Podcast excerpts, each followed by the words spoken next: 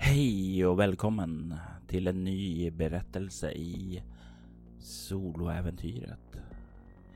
Mutant Nova är ännu en spin-off-podd från soloäventyret. Den första var Altorsvidde, den andra var Valerie Chronicles. Men det som skiljer det här är att eh, jag inte tänker skapa en eget poddflöde för den här. Istället för att skapa ännu ett poddflöde som jag kände att det det blir extra arbete, det blir mindre content i soläventyret eh, och framförallt så blir det ett stort arbete att starta upp en nytt poddflöde, bedriva eh, en eh, reklam för att komma ut med den så är det lättare att hålla det i ett flöde. Så den tredje spin-off-podden kommer alltså här i soloäventyret. Vad är då MUTANT NOVA? Jo, det är en berättelse där jag och Mia Gibson, som du har hört tidigare i Begravd här i soloäventyret, tillsammans kommer att utforska de tre spelen MUTANT och med MUTANT då är det MUTANT 2089 eller som det även kallas Nya MUTANT, även om det nu är rätt gammalt. MUTANT Rymd och sedan Mutant Chronicles jag kommer i den här att länka samman de tre rollspelen med varandra och tillsammans med Mia då utforska en berättelse om en eh, person som heter Nova. Den här berättelsen publiceras ursprungligen på Patreon i detta format som ni hör just nu. Det eh, kommer vara tio delar som släpps i exakt samma form som de som har backat på Patreon fick höra. Och vi kommer runda av säsongen med tre avsnitt som inte släpptes där. Tre avsnitt som eh, spelades in på Gotcon i år, alltså 2023. Där kommer vi också gästas av Amanda Stenback och Kristoffer Warnberg. Men det är en bit tills vi når detta. Nu så glider vi in i det första kapitlet om MUTANT NOVA. Det här är en prequel berättelse till nya MUTANT. Välkommen till kapitel 1. Stjärnornas krig. Soloäventyret presenterar MUTANT NOVA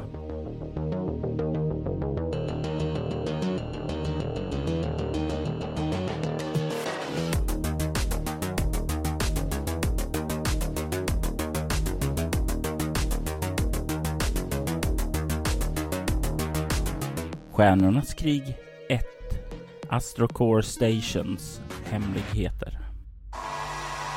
Larmet ljuder och runt omkring dig Nova så ser du hur ljuset börjar pulsera i en röd färg då du stoppar ned den artefakt du är sänd hit för att stjäla i säcken. Ljudet visar att eh, du är upptäckt och att eh, larmet har gått. Vakter kommer vara på väg och du känner nu hur allting handlar om att komma undan, komma bort och inte bli fångad. Den här artefakten är mer värd än en årsbudget för ett mindre megakorporation. Det här är din biljett ut ur den skrala tillvaro som du annars brukar leva i gentemot den lyxösa vardagen för en företagshöjdare. Det här är nyckeln till ett liv i sus och dus där du kan bestämma din eget öde. Vad är din första impuls när du känner att du har nyckeln i din hand men att allting omkring dig pulserar och du måste finna en väg bort, fly, komma undan? Jag slänger upp säcken på ryggen så att jag kan eh, röra mig så fritt som möjligt och sen eh, jag har ju sett ut eh, möjliga flyktvägar som eh, där jag undviker de mest använda hissarna och sånt där. Så eh, jag kanske har hittat någon sorts eh, frakthiss eller en mindre använd hiss eller någonting som jag kan komma ut härifrån ganska eh, osedd. I alla fall nu i början innan folk har eh, samlat ihop sig och kommer hit. Tid är ju av vikt och det är ju som så att eh, det är ju nu de här första sekunderna som allting gäller och du har ju bara här i två månader så du har ju en eh, klar syn över hur allting är uppbyggt och det funkar ju i din favör. Du börjar röra mot den här lilla hissen där som du har sett ut, den som man börjar transportera saker ner. Du är ju på den översta nivån där det finns topphemligt material. Och det hit kommer ju inte alla. Och det finns ju inga hissar som löper eh, över hela stationen. Utan de flesta av de här löper ju ner till forskningsavdelningen under där. För det, de kanske transporterar upp material hit som behövs och ska studeras närmare. Jag vill att du börjar med att slå ett slag för eh, rörliga manövrar för att se hur snabbt du kan ta dig dit. Jag slår 19 under 30. Du kommer varje gång du lyckas eh, få en erfarenhetspoäng i den färdigheten så du kan notera mm. ett litet streck där. På den färdigheten? Ja, det är ju ett lyckat slag och du kan ju höra hur hissar börjar ju komma uppåt hit och eh, du hinner tack vare det lyckade slaget fram till en av de här mindre hissarna. Det, det är ju inte en sån här dumbwaiter som man kryper in i och åker mellan nivåerna, men det är lite grann ändå en mindre hiss där du för föremål som du kommer in i.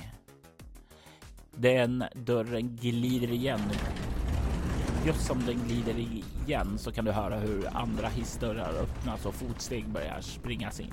Yes, eh, då eh, åker jag ner till eh, den vanliga forskningsavdelningen då. Det är längre än så kommer jag inte utan det är dit jag ska. Jag vet att på den platsen där jag kommer ut är det förhoppningsvis ganska tomt vid den här tiden.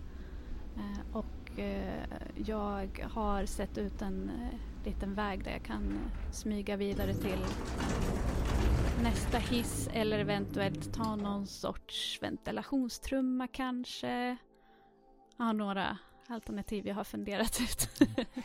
du tar dig ut där och du kommer inte många steg utan du kommer runt ett hörn och springer rätt in i en person. En person som du har träffat under dina två månader här som du har infiltrerat. Vem är det du springer in i och vad är din relation till honom eller henne? Det är Bob. Han eh, har jobbat på administration eh, där jag har infiltrerat. Eh, och han eh, jag, menar, eh, han, jag tror att han, eh, han har bara jobbat liksom i eh, utkanten av, eh, av, eller vi har inte jobbat direkt med varandra men vi har väl kanske setts liksom. Och eh, han eh, är ungefär lika ny som jag så han har inte heller riktigt koll på the ropes tror jag. Eh, jag hoppas det. han, verkar, han verkar som att han inte riktigt har koll, men mm, jag vet inte, han är ett osäkert kort. Och när han springer in i det så liksom hans ögon slås upp där han kollar på det. Vad gör du här? Jag hörde att larmet gick, så jag var på väg ut härifrån. Jag var här och lämnade några rapporter bara. Men det är väl dags att röra sig ner igen det verkar röra sig där uppe. Du kan få slå ett slag för övertyga. 34 under 75. Du är ju duktig på att snacka och Bob är eh, duktig på att lyssna. Eh, han eh, köper det och bara nickar. Okej, okay, okej. Okay. Eh, jag, jag, jag, jag hakar på. Vi går tillsammans. Mm. Visst har jag, jag måste ju ha bott någonstans. Jag har väl fått en liten, ett litet kryp in hem liksom. Om du har tagit infiltrerat eh, administrationen så bor du nere på nere vid bostäderna. Mm, på, på våning två? Jajamensan. Fan, han kommer ju följa med mig. Kan jag åka raka vägen förbi våning tre? Eh, från eh, forskningsstationen, ja. Här finns mm. det. Det finns några hissar som bara går ner till vaktavdelningen, men de flesta går ju eh, ner till våning två där bostäderna finns eftersom det är ju. Det pendlas ju upp hit därifrån också. Jag, eh, var, var, är administrationen? Vilken våning är administrationen på? Administrationen finns på våning tre också där. Mm, Okej, okay. men jag vill bli av med Bob så jag säger att eh, åk till kommandobriggan du. Jag ska förbi min eh, bostad lite bara och hämta några grejer så, så kommer jag dit sen. Ja, nej men det, jag ska också ner till eh, mitt rum. Det är lika bra att vi går tillbaka till våra rum där om det är något larm där så kan de hitta oss sen där. Ja, smart. Då går du till ditt så går jag till mitt. Ja. Vi åker ner till våra bostäder. Ja. Mm. Han nickar och sen så kliver han efter dig. Mm, vi, ja, jag börjar titta lite på eh, klockan sådär på hudden. Jag har ju en eh, head-up display i min, eh, mitt eh, visir och eh, jag har ju säkert en liten timer där som går. Och eh, försöker, jag försöker inte, jag lyckas nog se ganska inte så nervös ut men eh, det är klart att man är lite nervös när det går ett larm. Så är det ju. Men det här är ju inte första stöten du gör. Du har ju gjort mm. många. Så du, även om du känner kanske lite av det, att det inte är idealt där när larmet gick, så är du ju som en fasad utåt, en stenfasad som inte visar några känslor där. I alla fall inte för Bobbe som eh, Ja, eh, du får nästan känslan av att han är lite nervös där och verkar ta tillfället i akt och klänga sig fast lite kring dig, ungefär som om han behövde ett alibi. Ungefär som han behövde? Ja, okej. Okay. Eh, då kanske jag undrar om jag ska försöka läsa honom lite närmare om vi ändå åker i hissen. Mm. Finns det någon liten färdighet för det? Iakttagelseförmåga. Mm. 91 under 80. Eller över 80. under, över. Du ser ju att han är påverkad av det här, att han gärna håller sig till dig, men du kan inte riktigt läsa honom. Kanske är det för att du Ja, spenderar för lite tid med honom. Kanske är det för att du känner ditt adrenalinpåslag lite mera där. Eh, men han eh, lyckas dölja sina känslor för dig där. Mm, jag inte, tycker inte om när folk eh, klänger sig fast vid mig eh, av olika orsaker. Just nu är det av rent praktiska orsaker, men ja, jag åker ner och förlitar mig på att jag kan smita ut från min bostad eh, sen kanske på något sätt. Om jag smiter in på min och han smiter in på sin. Och ni är ju båda nya som du etablerade, så ni bor ju relativt nära varandra. Och eh, du går med raska steg bort dit och han följer efter och han stannar till när ja, jag tänker att du kan få slå en tärning. Om det är jämnt så kommer ni fram till din hytt först. Vilken tärning? Eftersom det är jämnt kan du använda vilken du vill. Jaha, visst det. Eh, en sexa. Det är ju förstås din hytt som ni stannar först vid. Mm. Han stannar ju då lite där och väntar på att du ska gå in och säga okej, okay, eh, vi, vi, får hoppas att inget allvarligt har hänt. Nej, det är nog ingen fara. Tänk inte på mig. Gå till ditt du. Jag går kvickt in till mig. Och jag tänker mig att du kan förslå ett nytt iakttagelseförmågaslag för att höra ut i korridoren. Ah, 12. 12. Du kan inte höra några fotsteg som går därifrån. Men du kan höra någonting annat som om eh, Bob står och pysslar med någonting utanför din dörr. Jag kollar igenom dörren. Du aktiverar din röntgensyn och... Ja, förlåt. Kostar det någonting? Nej, det Nej. gör inte det. Nej. Du ser rätt igenom. Du ser hans skepnad att han verkar stå och eh, ja, han håller någonting framför sig och verkar eh, ja, som han justerar någonting med båda tummarna och verkar trycka in någonting i den. Är det några andra där ute i korridoren? Nej. Jag öppnar dörren fort och eh, skjuter honom med min eh, bedömningspistol. Jag vill att du slår antingen ett iakttagelseförmåga för att hinna uppfatta en detalj där innan du skjuter. Eller så vill jag att du slår ett slag för pistol för att skjuta honom innan han upptäcker dig.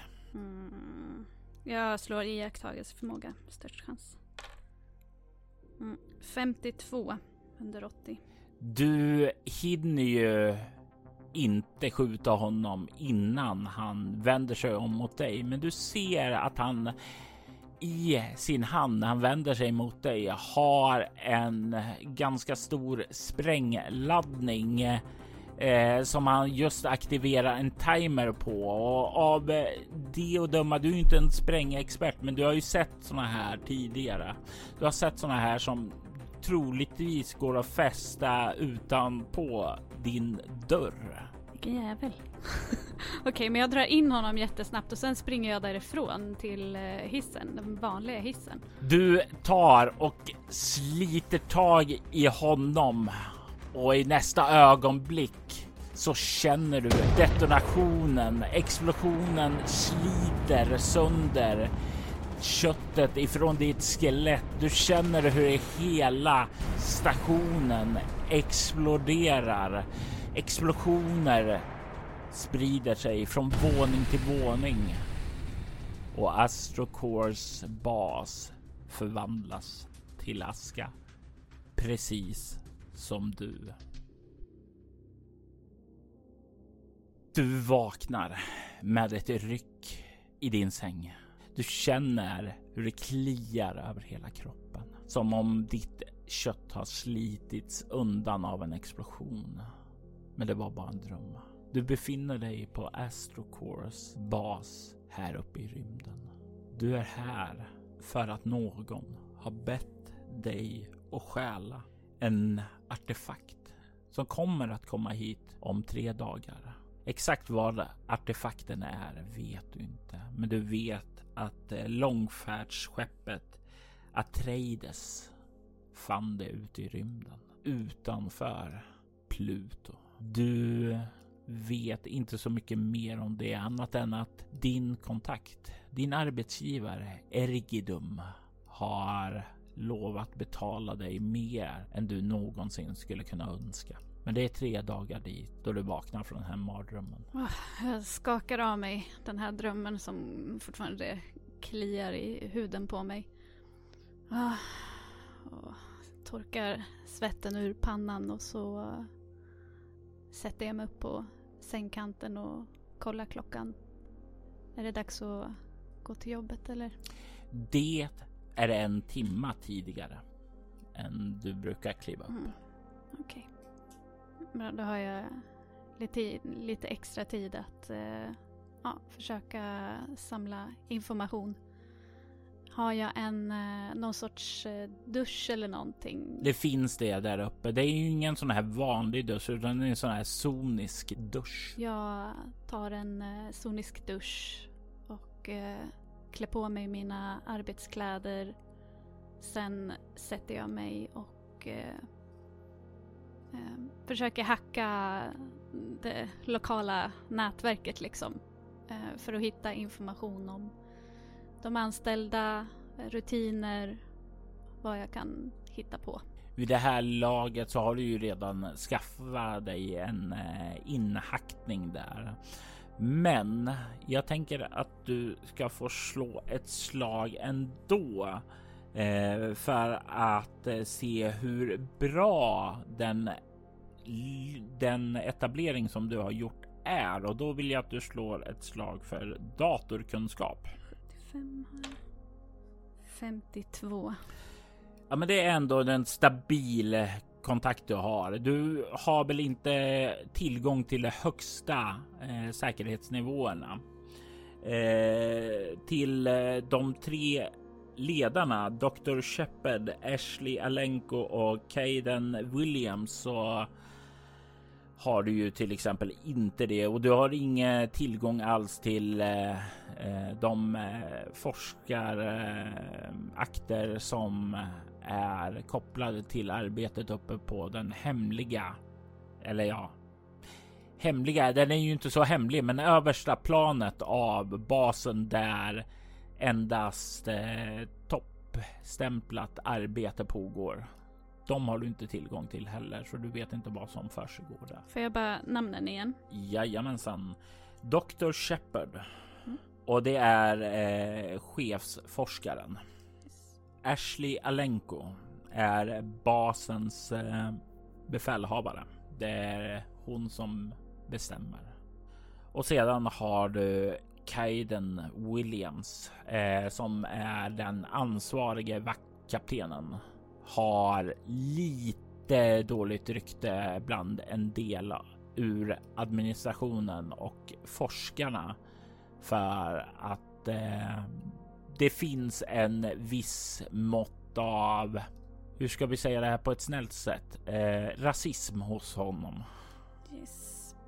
Så de har jag ingen eh, vidare information om. Nej.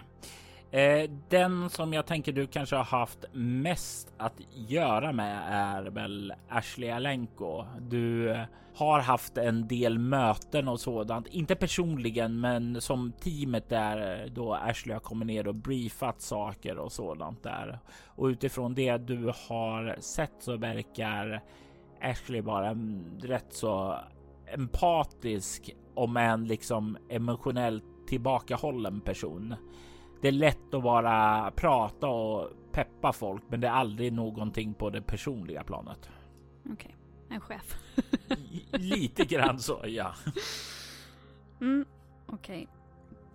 Eh, de här verkar det ju som att jag kommer att behöva eh, ta mig an på ett annat sätt, ett eh, icke-digitalt sätt kanske. Prata med folk och eh, se om jag kan komma nära någon av dem tillräckligt för att eh, få eventuell information som jag behöver. Det eller så skulle du kunna eh, försöka göra ett sista försök att hacka det. Men ett misslyckande här kommer att eh, göra att du kompromissar din egen... Eh, Komprometterar? ja, precis. Eh, du kommer att avslöja dig själv då och det är därför du inte har gjort det ännu. Men det är ett sånt här Hail Mary som du skulle kunna tillta och jag kommer ge dig i sånt fall minus 35 för att lyckas med det. Jag kommer inte att göra det. Det är för mycket som står på spel, hela min framtid liksom.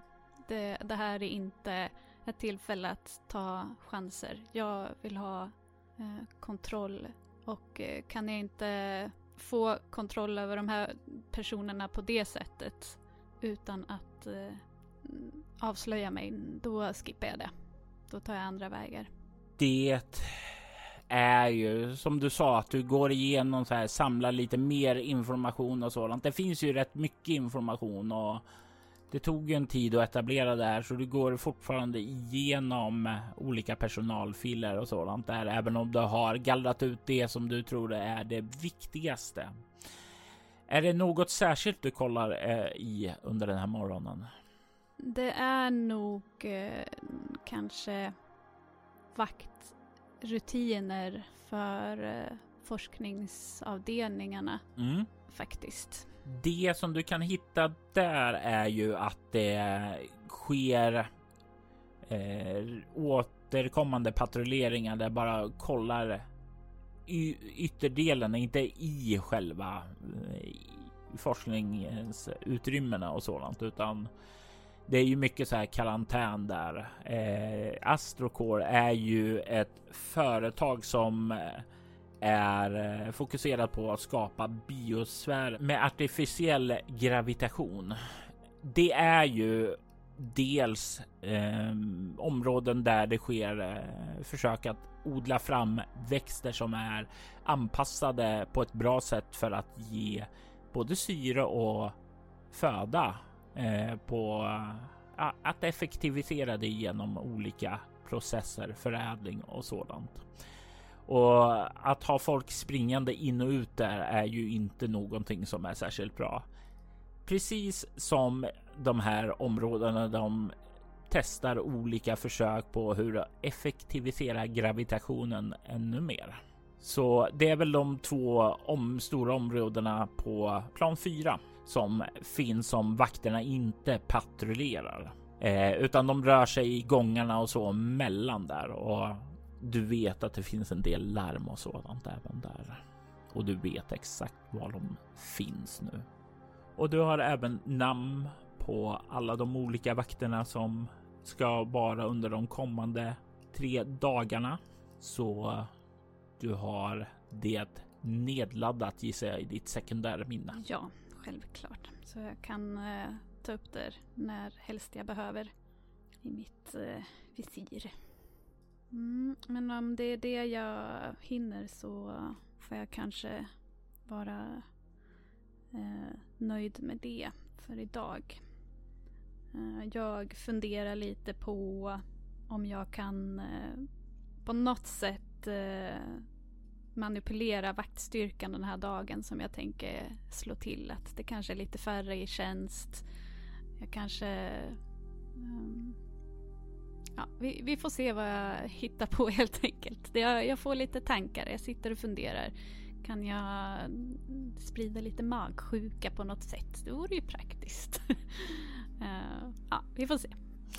Det är ju som sagt var inte dags ännu. Om tre dagar så kommer det här långfärdsskeppet Atreides för att lämna av den här artefakten som du ska stjäla. Tre hela dagar att förbereda kaos och annat djävulskap för att komma åt vad du är berättigad till.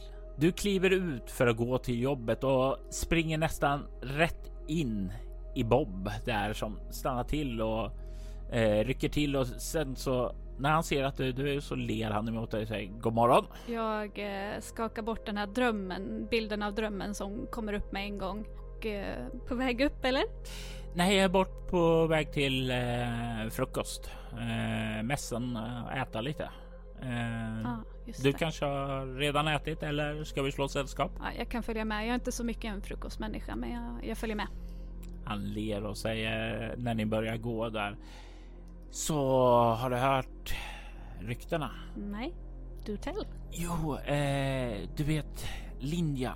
Eh, hon som är en av eh, forskarna där uppe på den topphemliga avdelningen. Mm. Hon har eh, blivit sjuk. Amen. Någonting där uppe har gjort henne sjuk. Oj, men eh, de har väl isolerat eller? Ja, ja, ja, hon ja. är eh, isolerad i sin cell. Jag, oh. jag såg igår kväll att det, det var folk med dräkter och allting där som eskorterade ner henne dit och det satt något avspärrningstejp och sådant där utanför. Ibland undrar man ju vad de håller på med där uppe egentligen.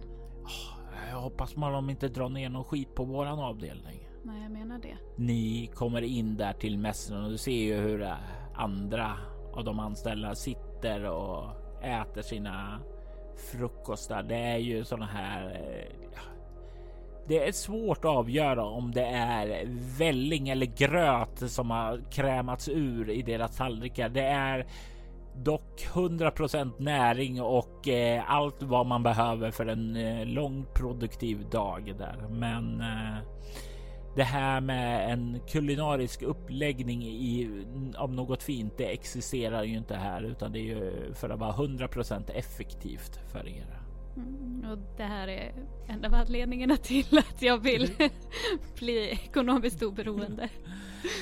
Mm, jag tittar med avsmak på det här och eh, tar någonting att eh, dricka istället. Och det är ju någon form av proteindrink där Eh, återigen eh, med väldigt lite smak och mycket energi. Eh, det är eh, ganska, ja hit kommer ju både folk som arbetar som vakter, det är forskare och administration. Det är ju en allmän mäss. De som kanske inte äter här är ju det. De som har arbete uppe i den, den topphemliga sektionen, den översta sektionen. Och eh, befälhavarna som vad du känner till har eh, ja, de äter upp i en egen privat mäss där de brukar ha morgonmöten och sådant också. Ja, nej, men då om eh, jag får chansen så siktar jag in mig på att sätta mig i närheten av de här vakterna så jag kan lyssna in lite och kanske till och med bli lite, lite tjenis med dem. Absolut. Du och Bob slår er ned där för Bob är lite grann som en igel på dig idag. Det väcker ju lite de här minnena från eh, drömmen du hade. Mm. Ja, det är inte så himla kul. det var inte så himla kul dröm. Eh, och, eh, men samtidigt, eh, jag tror inte att det här är någonting som är en grej att jag har sanddrömmar. Men någonting i mig gör att jag vill ändå lära känna Bob lite närmare. Så ja, men jag, jag kanske kan det vara till nytta på något sätt så försöker jag lära känna honom lite bättre också. Samtidigt som jag försökte lyssna, försöker lyssna in vakterna och kanske snacka lite med dem också. Man kanske kan höra lite, få höra lite mer om vad som hänt med den här eh, Linja och sjukdomen som verkar vara en grej. Jag tänker låta dig slå ett slag för fixa det här. Och eh, ett lyckat slag innebär att du kommer få information om en av de här. Det antingen från vakterna eller att du blir lite djupare tjenis med Bob.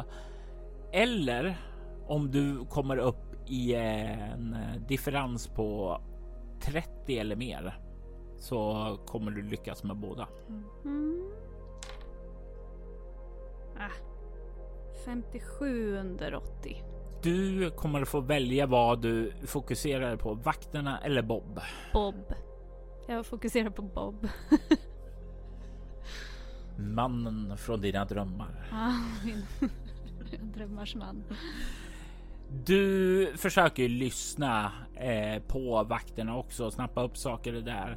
Men det blir ju svårt också för i samma ögonblick som du har gett Bobbe ena fingret där så tar han hela handen. Eh, han börjar ju som sagt var prata med dig och han eh, arbetar ju som du på administrationen också. Han var rätt så ny. Du får veta att han eh, blev värvad eh, från eh, ja, specialvärvad till det här för att han besitter ett ganska, hur ska man säga, en expertis genom att hitta luckor i byråkratins vägar och eh, täta till dem. Eh, eller det är, alla, det är vad han blivit anställd för. Du får väl en känsla av att han tidigare kanske snarare har använt dem till sin favör, men blivit påkommen med det och övertygad att eh, använda sina krafter för gott istället. Mm, för gott. mm. eh, du får också veta för första gången sedan du sett han att han heter Richtmeier i efternamn. Mm. Då, då använder jag det för att lite sådär höra om hans eh, hans påbrå om han också kommer kanske från Tyskland eller där kring. Eh, för det är någonting som jag känner till liksom. Och så ja, men jag försöker väl lyssna in honom och höra lite vad han tror om det här, den här sjukdomen och lite vad han eh, tänker om företaget överhuvudtaget och försöker lus luska ut lite grann bara väldigt, väldigt casual liksom hur han om det skulle kunna finnas någon motivation hos honom att göra en sån här grej, att gå runt med bomber och springa efter, uh, springa efter mig. I och för sig, han kan, ja, nej, jag försöker luska ut lite vad hans inställning till företaget och så är. Och du börjar ju liksom komma in där på om han eh, är tysk så säger han ju ja, ich bin ein Berliner, sprachen Sie Deutsch? Mm, ja, säger jag.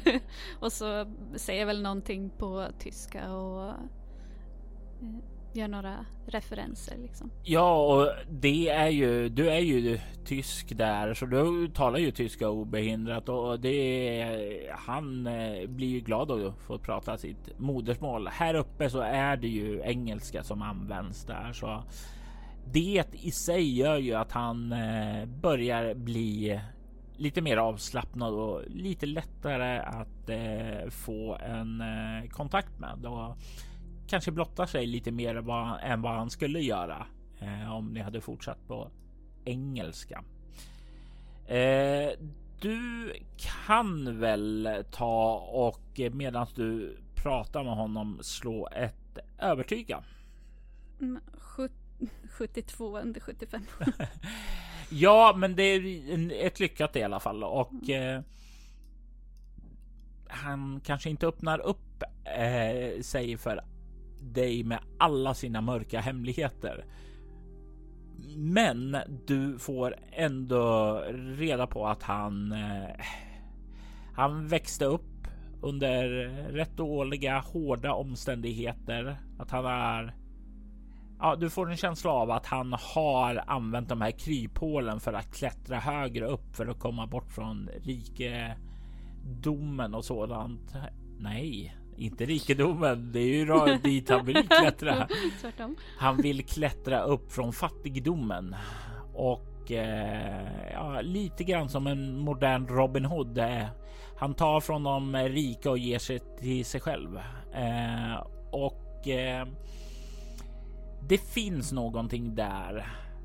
Någonting som han inte säger rätt ut och inte är direkt öppen för att avslöja, men som du nog kan ana ändå.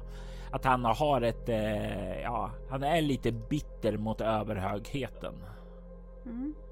Det, det går kanske att använda på något sätt. Jag lägger det på minnet.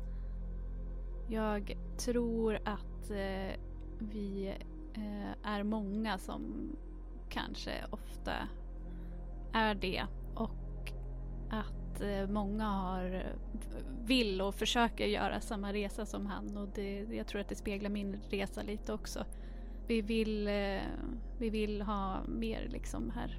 Vi tar de chanser vi får och det, jag tror att jag känner igen mig i honom lite grann.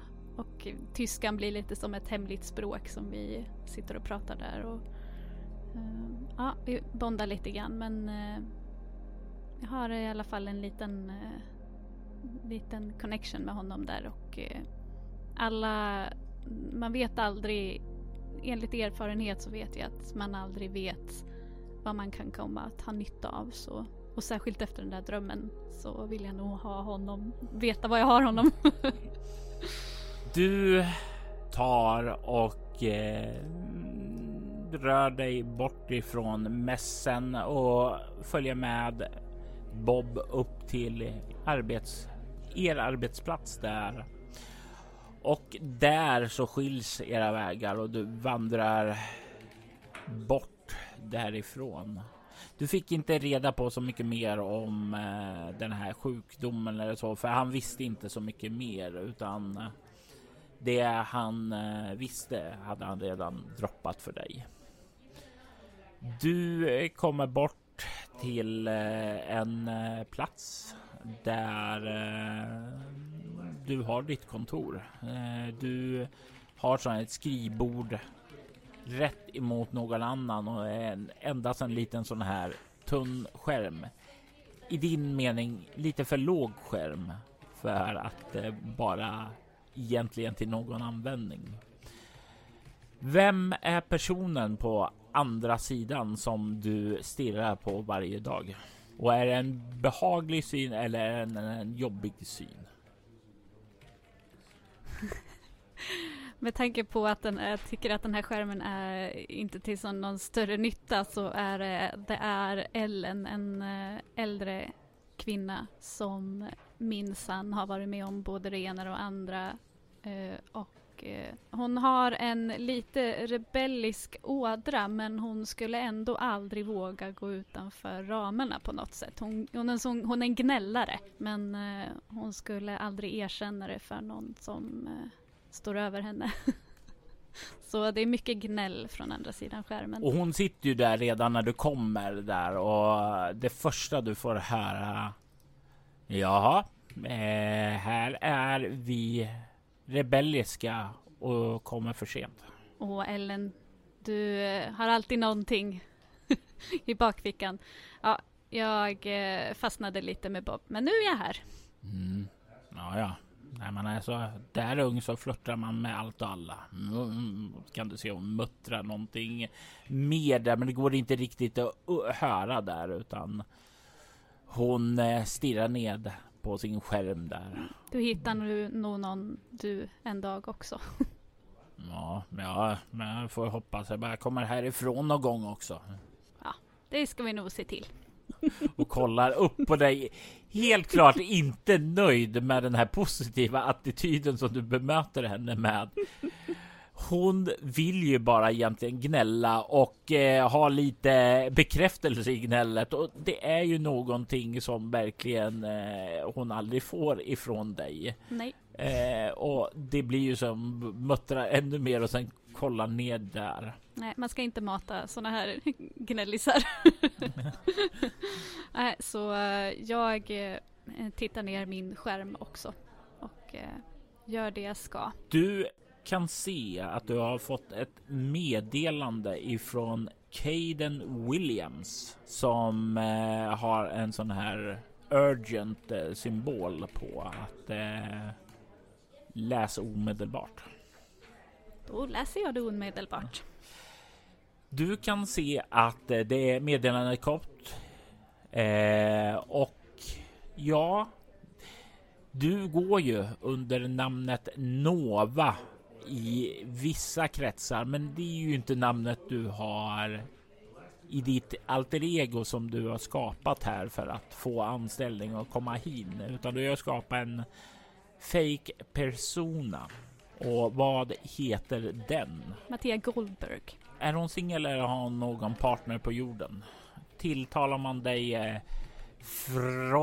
eller eh, Frau? Uh, Fräulein. mm. Jag, har, jag är singel i den här personen. Då står det Fräulein Goldberg. Eh, kan ni vara så vänliga att omedelbart komma upp på mitt kontor. Mm -hmm. Och du ser ju direkt när du har öppnat det där att det har skickats iväg en notis då att eh, du har läst det här. Ja, då går jag väl upp omedelbart. Mm. Såvida du inte vill försöka att stoppa det så kan du ju försöka göra det.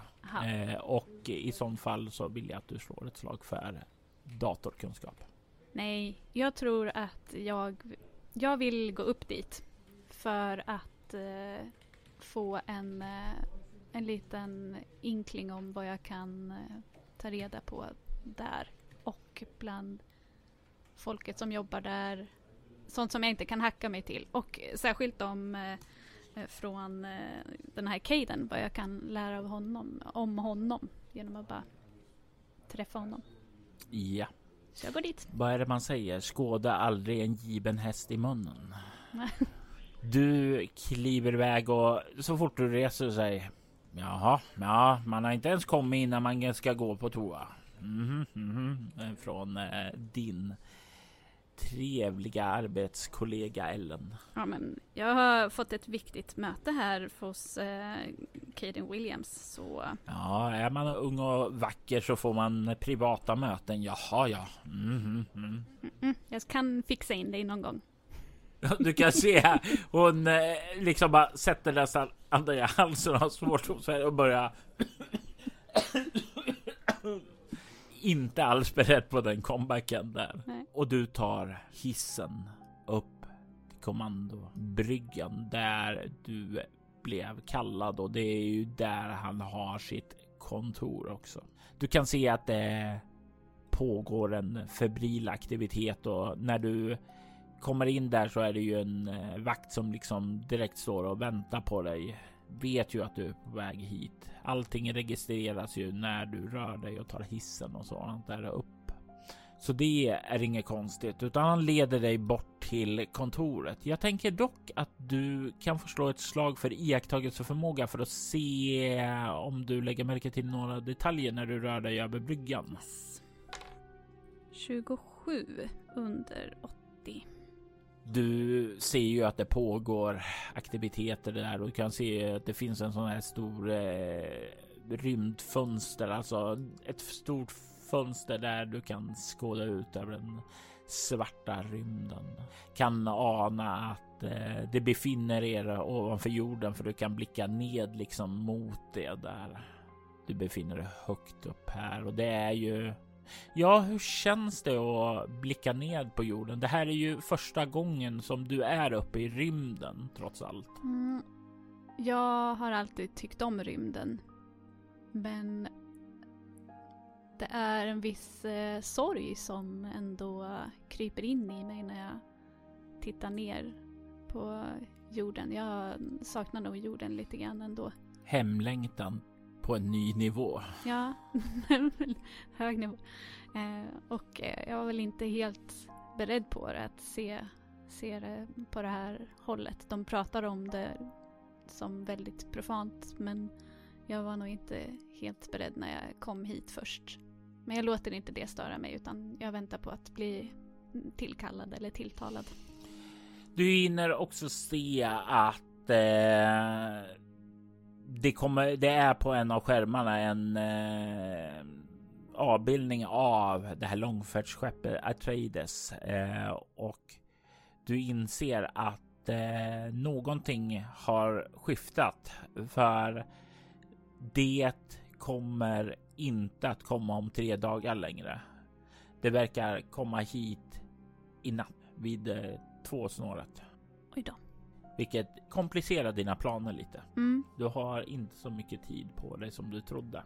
Ja, okej. Okay. Och jag börjar redan i hjärnan försöka lägga om mina planer eller försöka skynda på dem. Vad kan jag skala bort? Vad kan jag lägga till för att saker ska gå snabbare och eh, sådär. Men eh, jag tror inte jag hinner så långt.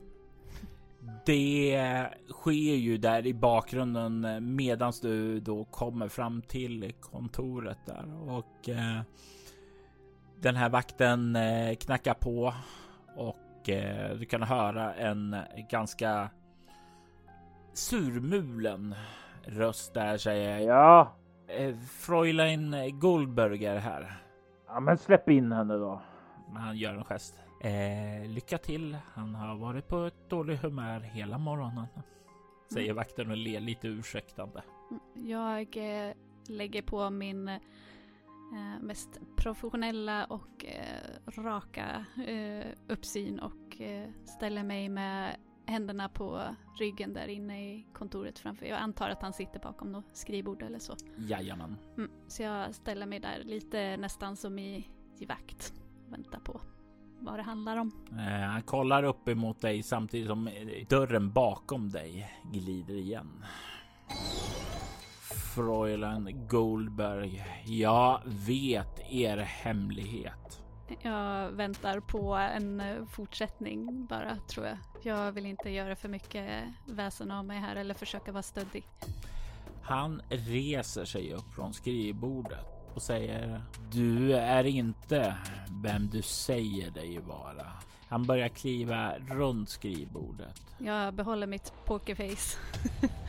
Han kommer fram till dig och ställer sig väldigt, väldigt nära. Så här. Eh, den här personliga sfären som man brukar känna sig bekväm med att ha, den låter inte han dig ha, utan han böjer sig fram och kollar på dig rätt in i ögonen. Samtidigt som han säger det finns ingen Freuland Mattea Gullberg. Jag vet varför du är här. Mm. Jag eh, behåller mitt, eh, eh, mitt lugn. Tala på.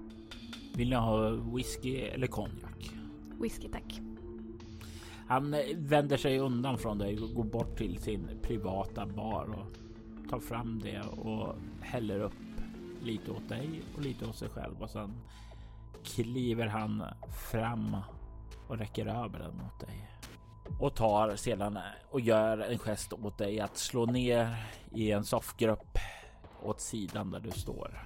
Lite undan ifrån skrivbordet samtidigt som man verkar kliva bort dit själv. Mm. Jag tar emot glaset och eh, följer efter honom men sätter mig inte förrän han har satt sig.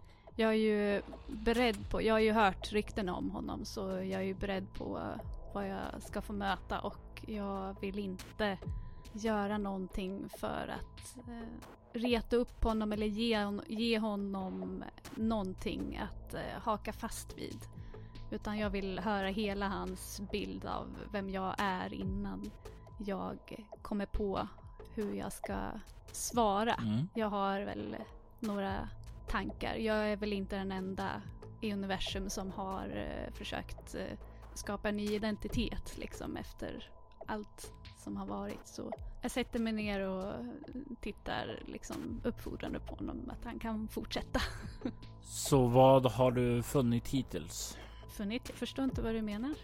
Spela inte dum. Både du och jag vet varför du är här.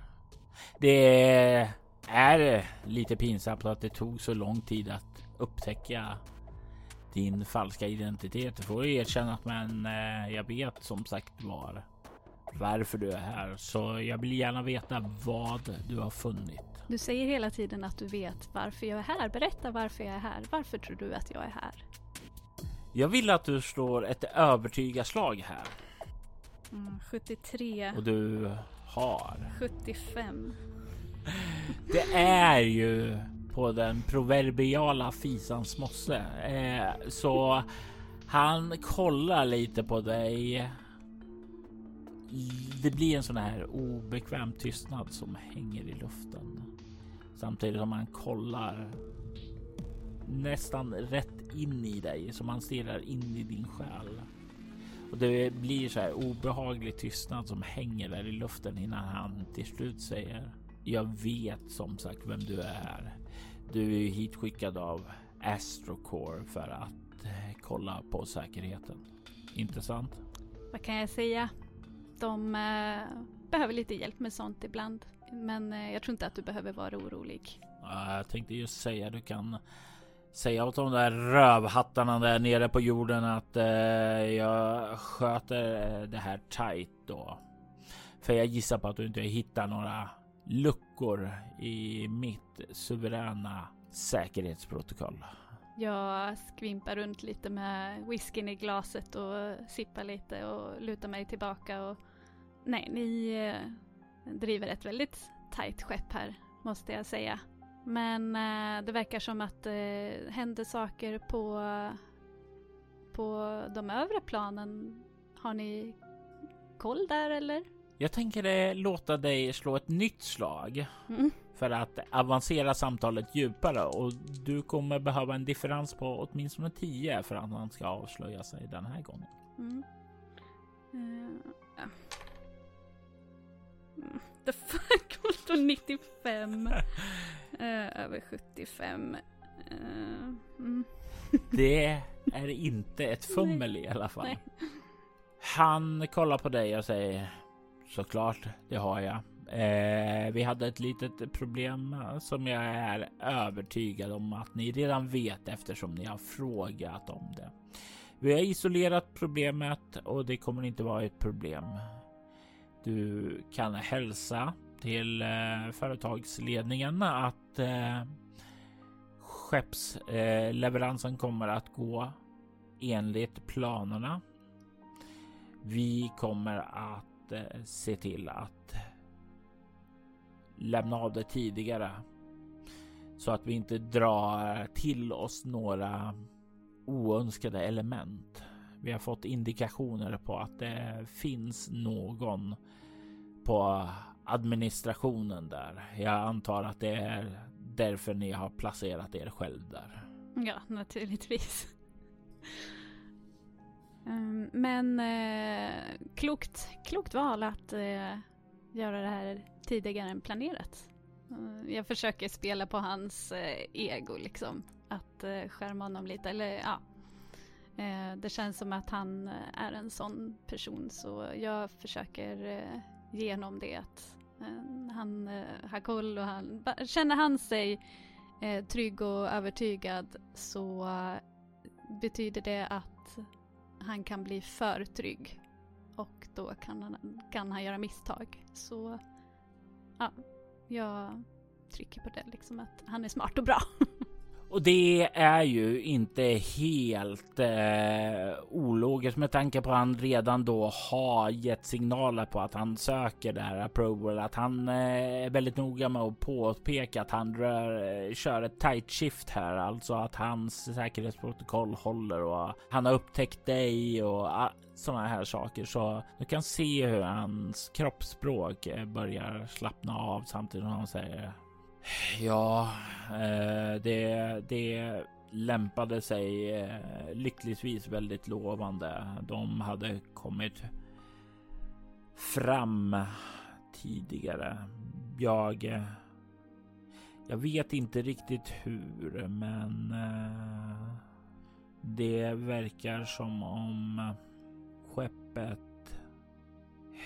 Ja, nej. Och du kan se att han verkar tystna och börja bli lite så här inåtvänd. Och det är dags för dig att slå nästa övertygarslag. Och eh, du har ett misslyckande här. När du kommer upp i tre misslyckanden kommer konversationen att avslutas. Men eh, så länge du har igång konversationen har du möjlighet att få reda på mera. Du har CL minus 20 den här gången dock. 98. Jag måste faktiskt dubbelkolla här när du fumlar, men... Um... Jag är lite kallsvettig. Tror jag får rena de här tärningarna eller någonting. Vad har du i färdigheten sa du? 75. Det är inte ett fummel i alla fall du kan se hur han eh, skakar av sig där och säger att nej, det, det är inte viktigt. Men vad som är viktigt är som eh, du säkert förstår. Och det här är skälet jag kallade upp dig hit är att eh, eftersom vi inte vet vem inom administrationen som eh, är misstänkt så tänker jag att vi bör samarbeta jag behöver att du finner den infiltratör som finns här. Så vi kan röja det hotet ut ifrån den här basen innan skeppet kommer. Ja, säger jag och suckar. Vi, eh, nu när eh, nu du ändå har genomskådat mig så kan vi väl lika gärna arbeta tillsammans. Jag tänker att eh, om du inte skvallrar om eh, mina snedsteg så hjälper jag dig att eh, haffa infiltratören och eh, så kanske du till och med kan bara berätta för mig vad du vill att jag ska säga till eh, Astrocore.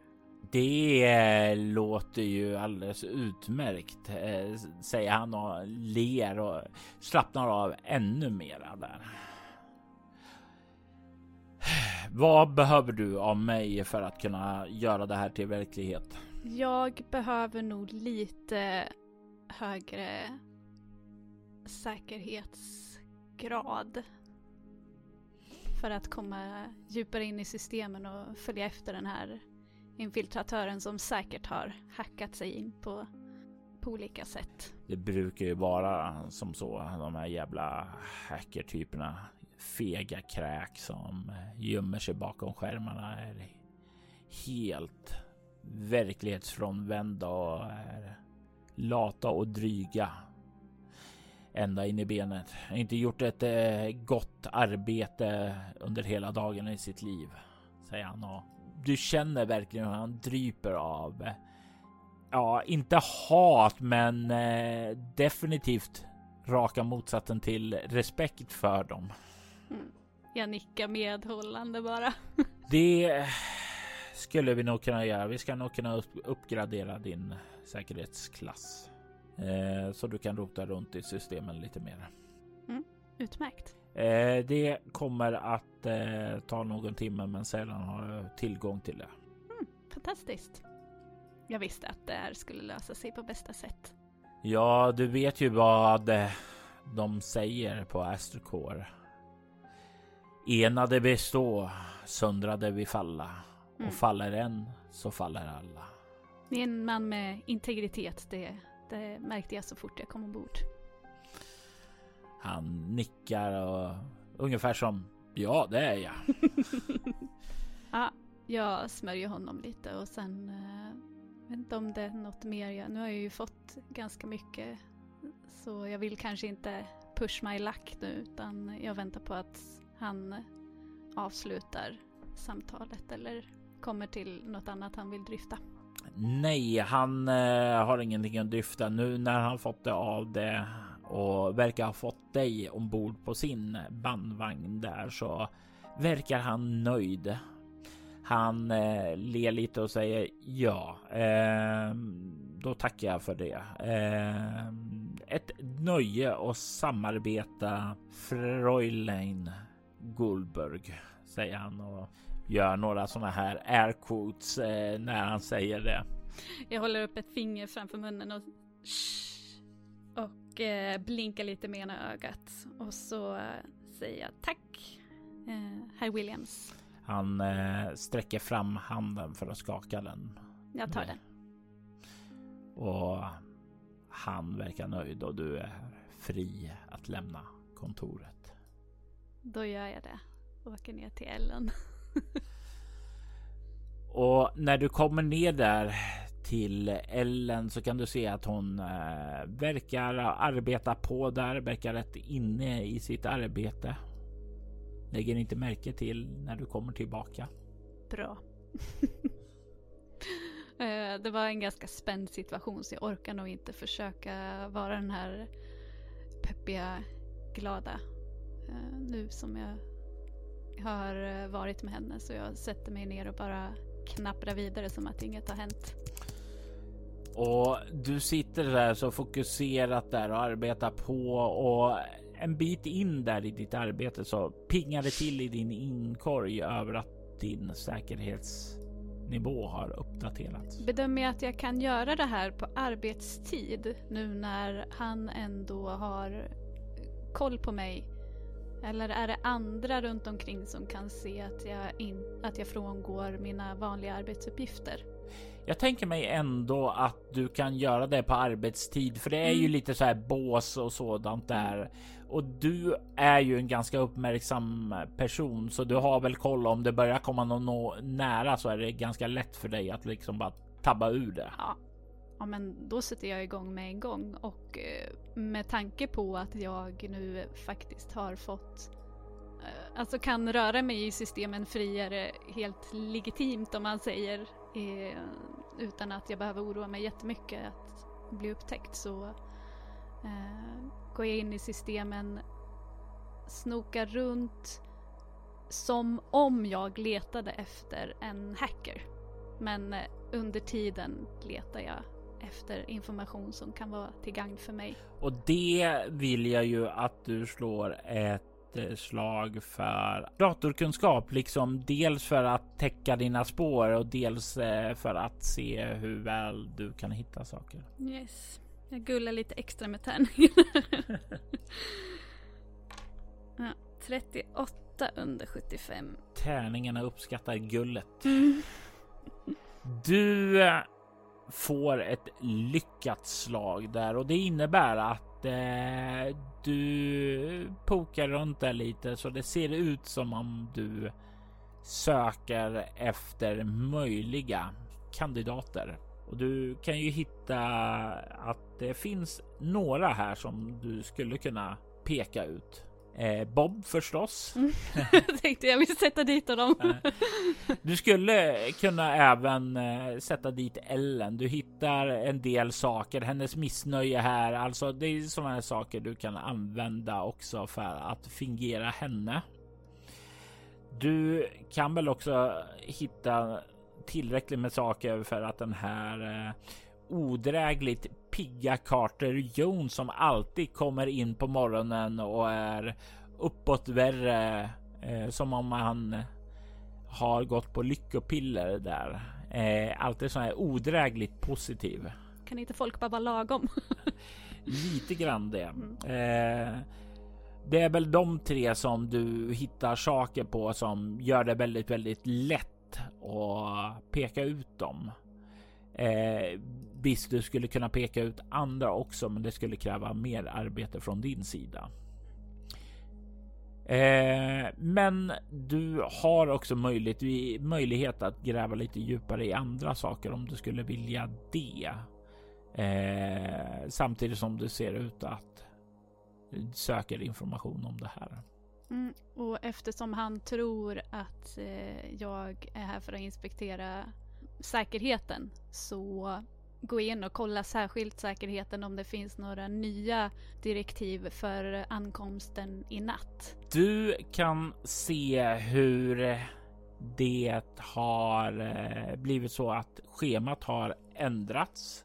Att vakter har fått nya scheman och vad du kan se så verkar eh, alla de här vakterna har tidigare varit utspridda i olika team då, men det är som det har plockats ut dem allihopa till ett team nu som ska ha vakten under natten. Och du hittar en annan sak som förenar dem. De har alla tillhört någon form av eh, ja, elitteam för Astrocore på eh, nere på jorden där som kallas för sektor 32. Mm -hmm. De har tydligtvis haft tidigare att de har lett varsitt eh, band här, men de här åtta har nu satt ihop till ett team och det verkar röra sig om elitsoldater med andra ord. Kommer de att följa artefakten hela vägen? Du ser ju när du liksom börjar kolla där att allting verkar indikeras att det finns en liten dockningsstation högst upp på basen. Det är en nyhet för dig, för det visste inte du eftersom du inte har haft tillgång till det här. Din höjda säkerhetsklass har gett dig redan lite ny information där. Det är så att Atreides kommer docka ovanpå och bara ja, Eh, hissa ned den här artefakten i den hemliga avdelningen. Och eh, vakterna kommer vara positionerade i grupper om två. En grupp på två täcker själva hallen där ankomsten sker. De andra täcker de tre ingångarna och de har ju som sagt var komradios, sådana här strup eh, mikrofoner som du har också. Ja, det var ju jättebra information för jag hade nog föreställt mig att jag kanske kunde hitta Förflyttning brukar ju vara den svagaste länken enligt min erfarenhet. Mm. Om de hade dockat vid den vanliga dockningen så hade ju det varit en viss sträcka där saker kan försvinna. Om man är lite slarvig. Mm. Men nu är det alltså direkt ner till topp. Och det som är lite jobbigt för dig är ju också det att eh, du har ju fått specifika order om att eh, leverera den ned till rymdhamnen då mm. eh, och där ta kontakt med Ergidum mm. på en speciell radiofrekvens som du har. Mm. När du har det och är där. Mm. Ja, och jag har ju fortfarande inte någon tillgång till eh, den här topphemliga delen högst upp. Så det är ett problem som jag behöver eh, komma runt. Mm. Men eh, mm.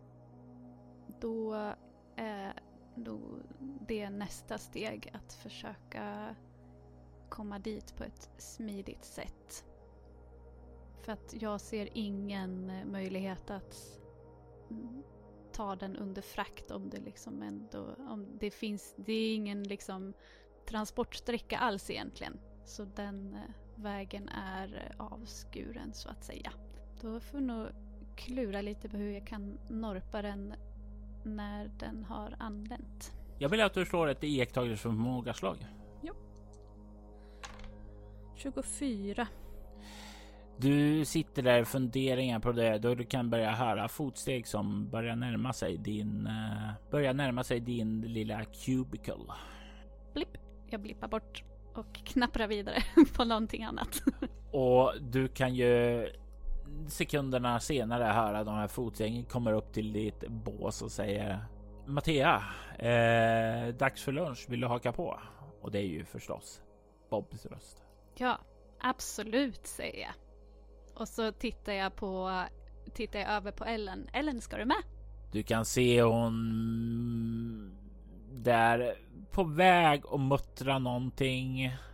Och sen så kurrar det till i hennes mage och ungefär bara uppgivet säger Ja, ja, ja, det är väl lika bra när ni konspirerar mot mig allihopa, säger hon och kollar ner på sin mage som just har förrått henne. Hon eh, loggar ur sin dator och börjar resa sig upp. Ja, håll dina fiender nära som jag brukar säga. Ja, det går väl inte mycket närmare än min mage då, säger hon och kollar ner. Eh, Bob eh, ler lite mot henne.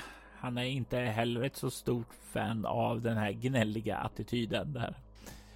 Eh, och ni börjar vandra ner till mässen där. Får er i ytterligare en dos av den här fantastiskt goda maten. Bob ler lite så här awkward och sedan eh, säger han på tyska att eh, hoppas att eh, du har haft en trevlig dag. Jag såg att eh, du eh, blev ivägkallad. Var det något allvarligt? Ja, nej, det är väl bara Ellen som har klagat lite. Jag kom för sent. Han, eh, han eh, bara eh, gav mig en liten åthyvling. Eh, för att, ja, jag antar att han tyckte att jag behövde skärpa till mig. Det ska inte finnas några säkerhetsläckor och sådär. Jag vet inte vad han tänker men. Ja, du utgår ifrån han tänker. Ja, det är ju Ah. snällt i alla fall. Ja, eh, du har rätt. Ja, eh, jag, jag ger inte mycket för det. Alltså, de sitter där uppe på sina skyhöga hästar och ja, de har inte näsan här nere och vet hur det verkligen är. Nej, verkligen inte säger jag. Verkligen inte. Vi, eh, vi kommer nog inte se så mycket empati eller förståelse från honom. Du har så rätt, så rätt så. Du lägger ju märke till att ditt förarbete i morse har ju gett resultat och eh, han känner sig bekväm och kunna släppa lite på det här eh, ja, tillbakahållna sättet där. Han vågar säga lite mer vad han tänker till dig som har visat sig sympatisk och eh, du som talar tyska. Tyska är ju inte vanligt här. Eh, det, det är ju han och du vad du vet som kan det. Det är ingenting som krävs för att bli anställd här. Astrocore är inte tyskt eller någonting sådant där. När du kallades upp på kontoret så sa ju Kaiden eh, då Freulein, men du hörde ju att det var ju definitivt eh, på brutet eh, mål då. Definitivt inte någonting som han eh, behärskade, utan det är mer som någon som bara läser pappret där och eh, apar efter någonting utan att verkligen förstå det. Kan eh, höra där eh, hur Ellens mage börjar bli lite lugnare och hon eh, verkar inte förstå vad ni säger heller. Nej, hon redan hon tänker väl redan att vi konspirerar emot henne så då får hon väl tro det. Och jag kommer fortfarande köra min trevliga stil och bara vara en god medarbetare. Och det finns ingenting värre än sådana. Du, det slår dig nu att eh, sättet som du ser på den här hyperpigga, eh, glada Carter Jones då som finns här på avdelningen är säkerligen så som Ellen ser på dig. Det mm. går i nivåer här. Ja, verkligen. Eh, men det är väl eh, som det ska vara. Mm. Och eh, det är lika bra att köra på som att det här vore vilket jobb som helst. Det, det här kommer ju naturligt för mig. Så... Mm. Du blir klar med maten och börjar bege dig upp och eftermiddagen är här. Du har insett att leveransen är på väg tidigare.